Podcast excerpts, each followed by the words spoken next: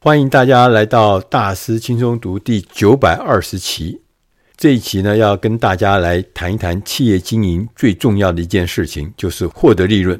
我们今天要选的这本书，就是告诉大家，告诉我们每一个人怎么样子来抓我们的利润，怎么样能够让我们的获利能够有策略的思维。我们今天选的这本书，它的英文名字叫做《The Profit Room》，我们中文翻译成。利润怎么抓？它还有一个副标题是“创造获利的策略思维”。我们今天这本书呢，是一位管理界的非常有名的名人，他的名字叫做亚德里安 ·J· 史莱沃斯基。史莱沃斯基呢，他是国际管理顾问公司 Oliver Wyman 的合伙人。他曾经啊被有名的媒体《泰晤士报》，英国的伦敦的《泰晤士报》选为全世界五十大商业思想家，他也被美国商业周刊选为六大最具影响力的管理思想家。所以看起来呢，史莱沃斯基先生呢，他在这个这个管理界是非常呃有地位的人。那他写的这本书呢，在一开始的时候就告诉我们，他说我们传统的商业思维是尽一切可能要赢得市场占有率。我们同时也认为获利能力啊是自然而然产生的结果。比如说刚刚讲了市场占有率扩大，那当然就获利能力就强了，唯有垄断的能力。但是呢，我们这本书呢，Profit Zone 就是利润区啊，我们中文翻译成利润区，利润区的。概念里面呢，他建议有一个更好的方法，你可以来问问自己啊，顾客最重视什么？同时要问问我们自己，如何在提供顾客重视的东西的时候，我们从中获利。我们再进一步的思考，如何在这个领域里面，就是顾客重视的东西这个领域里面呢，来增加市场占有率。所以不是一开始我们只想做市场占有率哦。简而言之呢，我们作者史莱沃斯基呢，他就告诉我们说，一个利润区的概念 （profit zone） 的概念，就是在强调公司的经营重点应该是获利能力，而不是去抢那个市场占有率。公司呢，应该要集中一切的作为，让公司处在可以获得最大利润。哦，再再讲一次，叫获得最大利润的有利位置。所以这个位置呢，你要先站好。我们在保持 profit zone 利润区的时候呢，我们必须要厘清，任何公司在商业设计的时候呢，必须包含四个层面。这可能大家都很熟悉。这四个层面分别，我稍微讲一下，就是顾客、价值、策略跟范围。顾客，你要想，你要选谁来做你的顾客？同时还有一个很重要的事情，就是你不要服务的是哪些特定的客户，要分清楚你要的、你选的跟你不要的都要把它搞清楚。第二个呢，价值就如何创造价值来获取利润，适合用哪一种获利模式要搞清楚。第三个是策略，产品如何做到差异化和独特性，这是策略。同时，范围要搞清楚，就是说，我们要选择自己执行哪一些业务活动呢？还是哪一些的活动呢？是由第三方外包给人家来提供？这个范围，我的范围是什么？要搞清楚。所以呢，我们为了保持在利润区，我们必须不断的从四个层面来思考几个关键的问题。并且呢，寻找他的答案。好，第一个，你要问自己，你现在的顾客是谁？第二个，问这些顾客呢，他们优先的事项是什么？产生了什么变化？第三，谁应该成为未来的顾客？现在讲的是未来的顾客。作者也特别提醒我们，顾客的需求从来都不会是一成不变的，我们必须要了解顾客。才能对正在发生的任何潜在的变化，我们会做出反应。如果你搞不清楚的话，人家都已经变了，人家已经走了，人家已经琵琶别抱，人家已经移情别恋了，你都不知道怎么办？你也不知道他已经做，你只是看到，哎，为什么业绩在下降，我的获利在下降？第四项，公司如何来为顾客增加价值？第五个，公司如何来成为顾客心中的第一选择？第六个是公司将采用哪一种获利模式？第七个，目前呢，公司的商业设计是什么？作者呢一再的强调，他说，利润呢从来都不是偶然发生的，高的市占率也并不一定代表就有高的利润率。事实上啊，利润呢是良好商业设计的结果，所以我们必须要先问自己，谁是产业中最赚钱的公司，以及呢，这些最赚钱的公司，他们是如何产生利润的？这要搞清楚。大家都知道，苹果手机的市场占有率其实不是最高，但是呢，苹果的利润却比其他的 Android 的制造商啊，那些品牌啊，要比它高很多。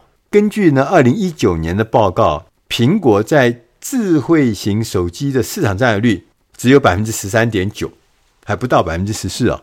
但是呢，三星。和其他 Android 手机的制造商，他们的市场占有率已经达到了百分之八十六点一，所以看起来市场占有率是有差别的，对不对？苹果不是最高，可是你反过来看，你看苹果在二零一八年第四季的市场营收是占全球份额的百分之五十一，机器的市场占有率只有十三点九，但是营收占到市场的百分之五十一，事实上远高于那个三星的什么百分之十九。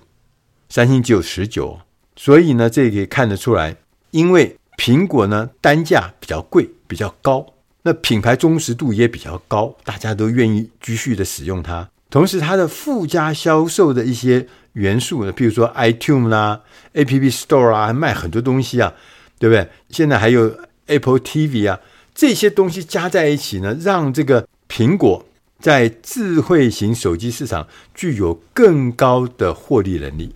接下来呢，我们看他又提出了几个问题。第八个问题是：谁是公司真正的竞争对手？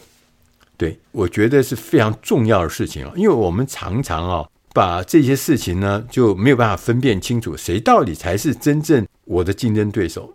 那因为现在很多的竞争对手呢，因为数位时代，我们都以为隔壁的那个同业是我们竞争对手。现在我们发现，真正的竞争对手可能不是同业，可能是那个。其他科技商品的取代者，就取代我们的，他们用一个新的解决方案，不要再用我们的商品，不要再用我们服务，用其他的解决方案来取代我们的服务，取代我们的商品。所以要先知道谁才是真正的竞争对手，这要搞清楚。同时也要弄清楚最强的竞争对手他是用什么样的商业设计。第九项，最强竞争者使用什么商业设计？而这个我特别自己有一些领会，也跟大家分享。就是我曾经经营过这个呃一个媒体嘛，啊一个杂志社。那当时我们曾经呢是一个呃落后者，就是我们在市场排名很后面，我们的营业额很低，我们的获利能力很差。那我们也曾经做过领先者，变成市场上最赚钱、获利最高、市场占有率最高的一个强大的这个领导者。那在这过程中，我有一个感觉，当我比较弱的时候，我就非常的去参考最强竞争者，他们是怎么在做他们的商业模式，怎么样在操作他们的整个获利的模式。就后来我们知道人家以后呢，我们就学了以后呢，发觉一点用都没有。为什么？因为啊，人家成功的道路，你就学上去，你很难去比人家更成功。这句话，最强竞争者使用什么商业设计？不是要叫你去模仿人家的商业设计，而是你要去了解人家为什么成功的方法，它的背后是什么东西，然后回来作为你的启示。根据你自己的资源，根据你自己的能力，你自己的环境，跟你自己的优势跟劣势呢，重新的来想一下，我们公司如果现在竞争不好，那我下一代的设计应该是什么？也就是作者在第十项他写的说，公司的下一代设计应该是什么？我从最强竞争者身上的商业设计，我学到融入到我们的现况以后，我们来开始设计下一代的竞争者。千万不要认为学人家、模仿人家、把人家的东西搬过来，你就可以快乐幸福，那是另外一个灾难开始。你必须要有下一代的设计，那这是非常非常重要。同时，作者啊，作者特别提醒我们说，你们公司目前的策略重点是什么？包含，比如说有没有制定产业的标准啦，你们的品牌啦，你们的智慧财产权到底是在哪里？那这些事情呢，每一件事情看起来都非常重要。那你必须要清清楚楚的知道，否则你一定会陷入很大很大的困境中。你很努力工作，做的要死做要，但是利润就是很差，利润就是很不好，你会觉得很奇怪。作者后面还告诉我们，他总而言之啊，利润区会随着顾客偏好的变化而不断的变化。所以呢，任何的商业设计呢，我们都必须要。历经不断的、持续的再创新，这个事情实在太重要了。而且，就算是你是领先者，你也要知道，所谓的好日子不是永远的。用同样过去传统的方法，就对应付未来，不一定是能够确保成功。所以，不断的创新，不断的持续的变化，这是非常重要。我亲眼看过有些单位或有些企业，就是他们很成功。但是他们以为这个成功的方法可以更久不变，所以就继续的做。到后来有一天突然发现啊，市场已经完全不一样的时候，要改都来不及。那我们来看看呢，作者他举了一个例子，在书里面，他举个例子是哪一个公司呢？是迪士尼。我们从小就知道迪士尼是干嘛的，以前画米老鼠动画，对不对？我们很喜欢迪士尼的动画。他说。迪士尼公司在创立的时期，主要的收入来源就是做那刚刚讲的动画短片跟电影，赚取这些票房的收入，这是他们早期的时候。后来随着公司慢慢慢慢长大以后呢，迪士尼就开始进入电视的行业，进入主题公园的行业。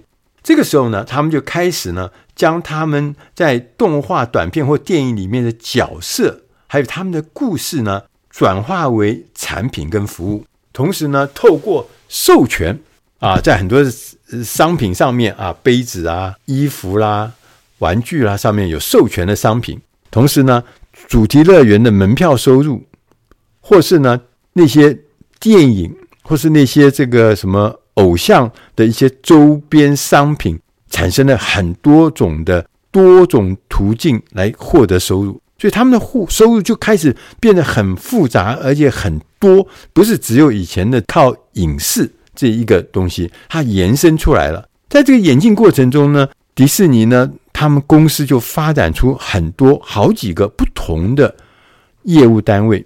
这业务单位包含呢电影制作的业务单位、电视和广播的这种制作发行的单位、主题公园、度假村，这也是一个。事业单位、消费品做各式各样的纪念品，做各式各样的那些年轻人或孩子们喜欢用的那些消费品，还有一个就是互动娱乐，就可能是 game 啦、游戏啊这些东西。所以当这些单位呢越来越多的时候呢，迪士尼的获利模式呢就得到不断的创新跟调整。